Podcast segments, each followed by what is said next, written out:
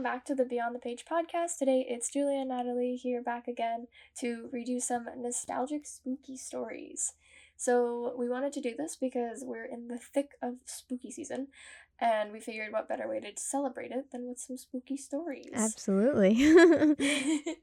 yes, so I'm super excited to start. How are you feeling, Natalie? yeah, I'm really excited to hear the story you have, Julia. You haven't shared it with me before, and I don't think I know this one. So, Oh, yes. um, yeah, so I'm excited, and I'm excited to. I'll be sharing The Raven later on by Edgar Allan Poe, a classic one. Um, Classic. yeah, and we read it um, in an English class uh, that I took at OSU last year um, around this time when it was spooky season. So kind of nostalgic in that sense for me of being in in-person classes and That is true. Yeah. All right. So I will be going first, and I'm going to be reading stories from the story collection known as Scary Stories to Tell in the Dark, which is by Alvin Schwartz. And I think this is a pretty common, uh, popular book that people know about just because um, I know last year, I think, it was turned into a movie. Um, which I still haven't watched. I've been Interesting. I didn't that. know that was a movie. Yeah. Um, but yeah, the stories were like written.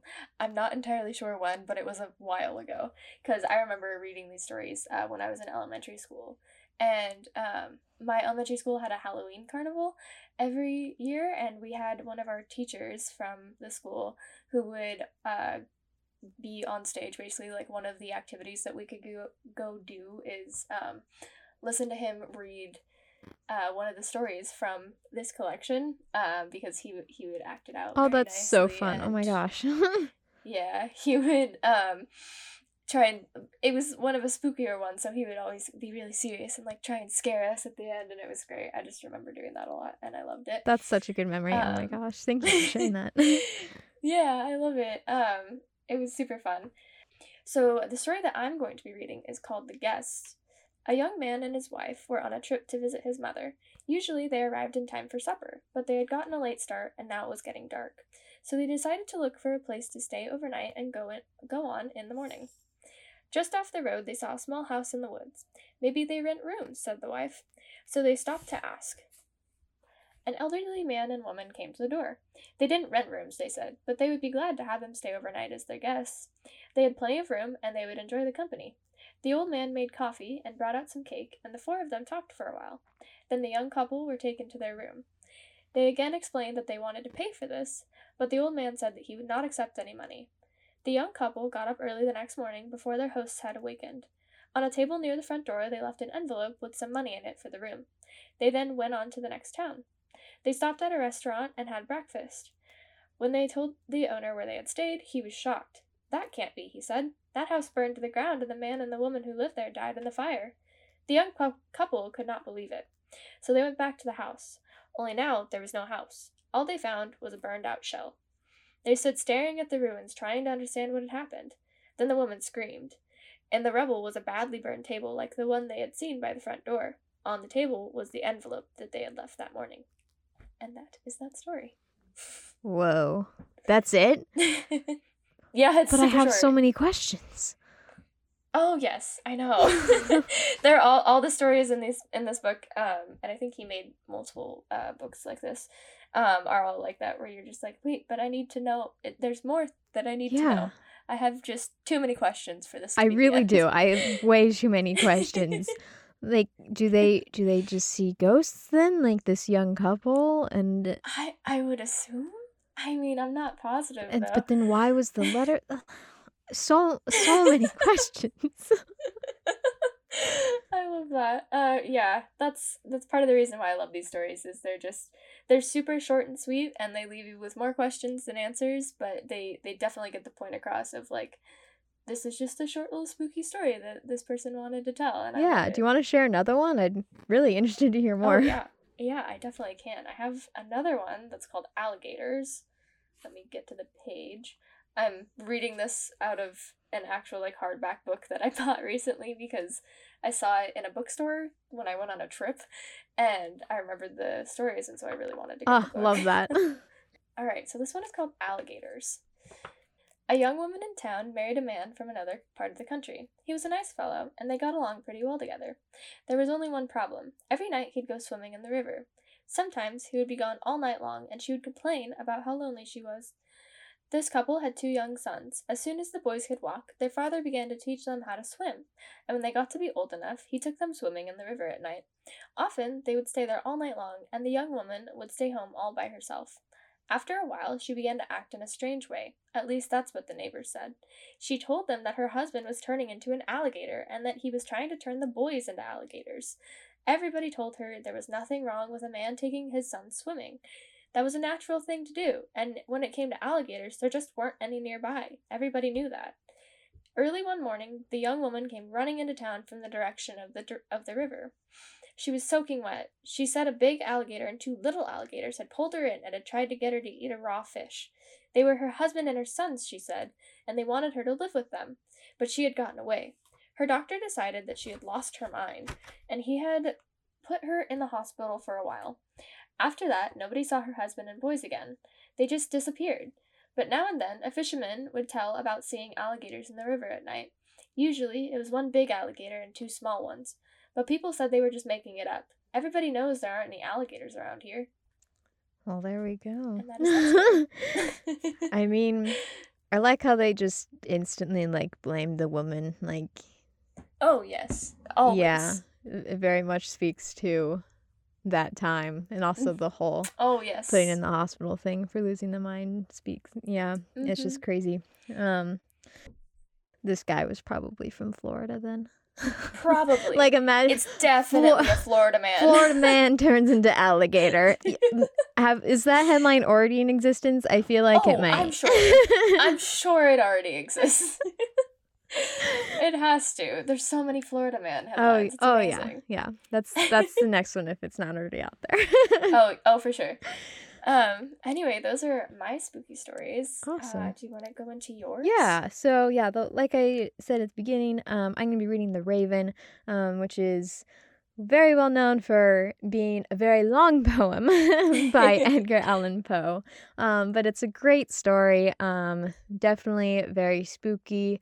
Um, you can analyze this poem if you so desire. That's what we did in my literature analysis class. Um, yeah, and so um, very fun and i feel like you know i figured i'd read this one too because maybe you people don't want to sit down and read this long poem but you know maybe someone That's will fair. like having it read to them. So i will try to do my very best. I'm sure you'll do great. Okay so here's the raven by edgar allan poe. Once upon a midnight dreary while I pondered, weak and weary, over many a quaint and curious volume of forgotten lore, while I nodded, nearly napping, suddenly there came a tapping, as of someone gently rapping, rapping at my chamber door.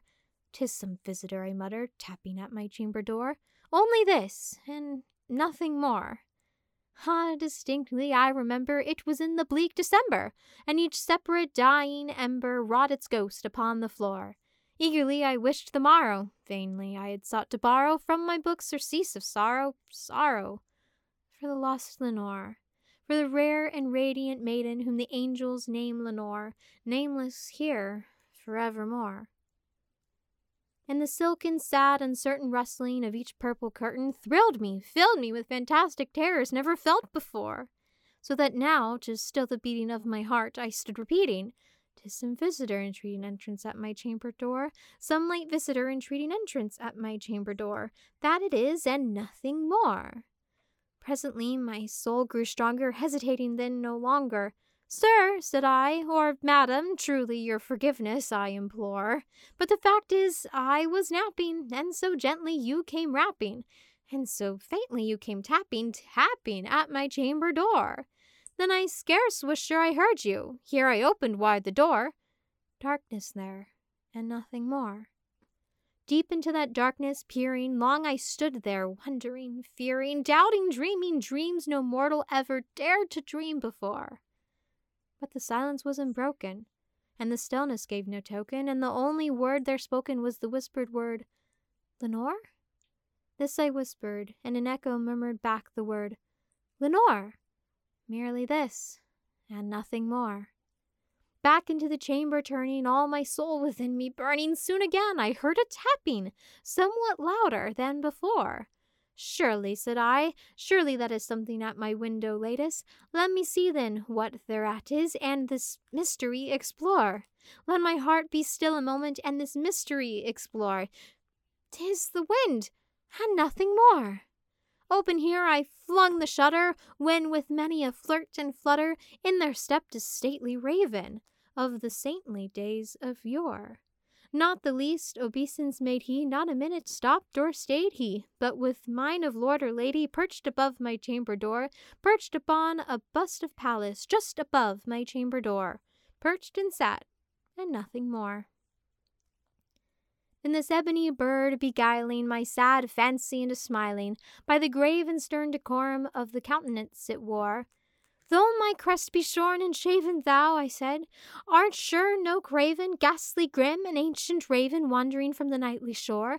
Tell me what thy lordly name is on the night's Plutonian shore. Quoth the raven, Nevermore. Much I marvelled this ungainly fowl to hear discourse so plainly, though its answer little meaning, little relevancy bore. For we cannot help agreeing that no living human being ever yet was blessed with seeing bird above his chamber door, bird or beast upon the sculptured bust above his chamber door, with such name as Nevermore. But the raven, sitting lonely on the placid bust, spoke only that one word, as if his soul in that one word he did outpour. Nothing farther than he uttered, not a feather than he fluttered, till I scarcely more than muttered, Other friends have flown before. On the morrow he will leave me, as my hopes have flown before. Then the bird said, Nevermore startled at the stillness broken by replies so aptly spoken.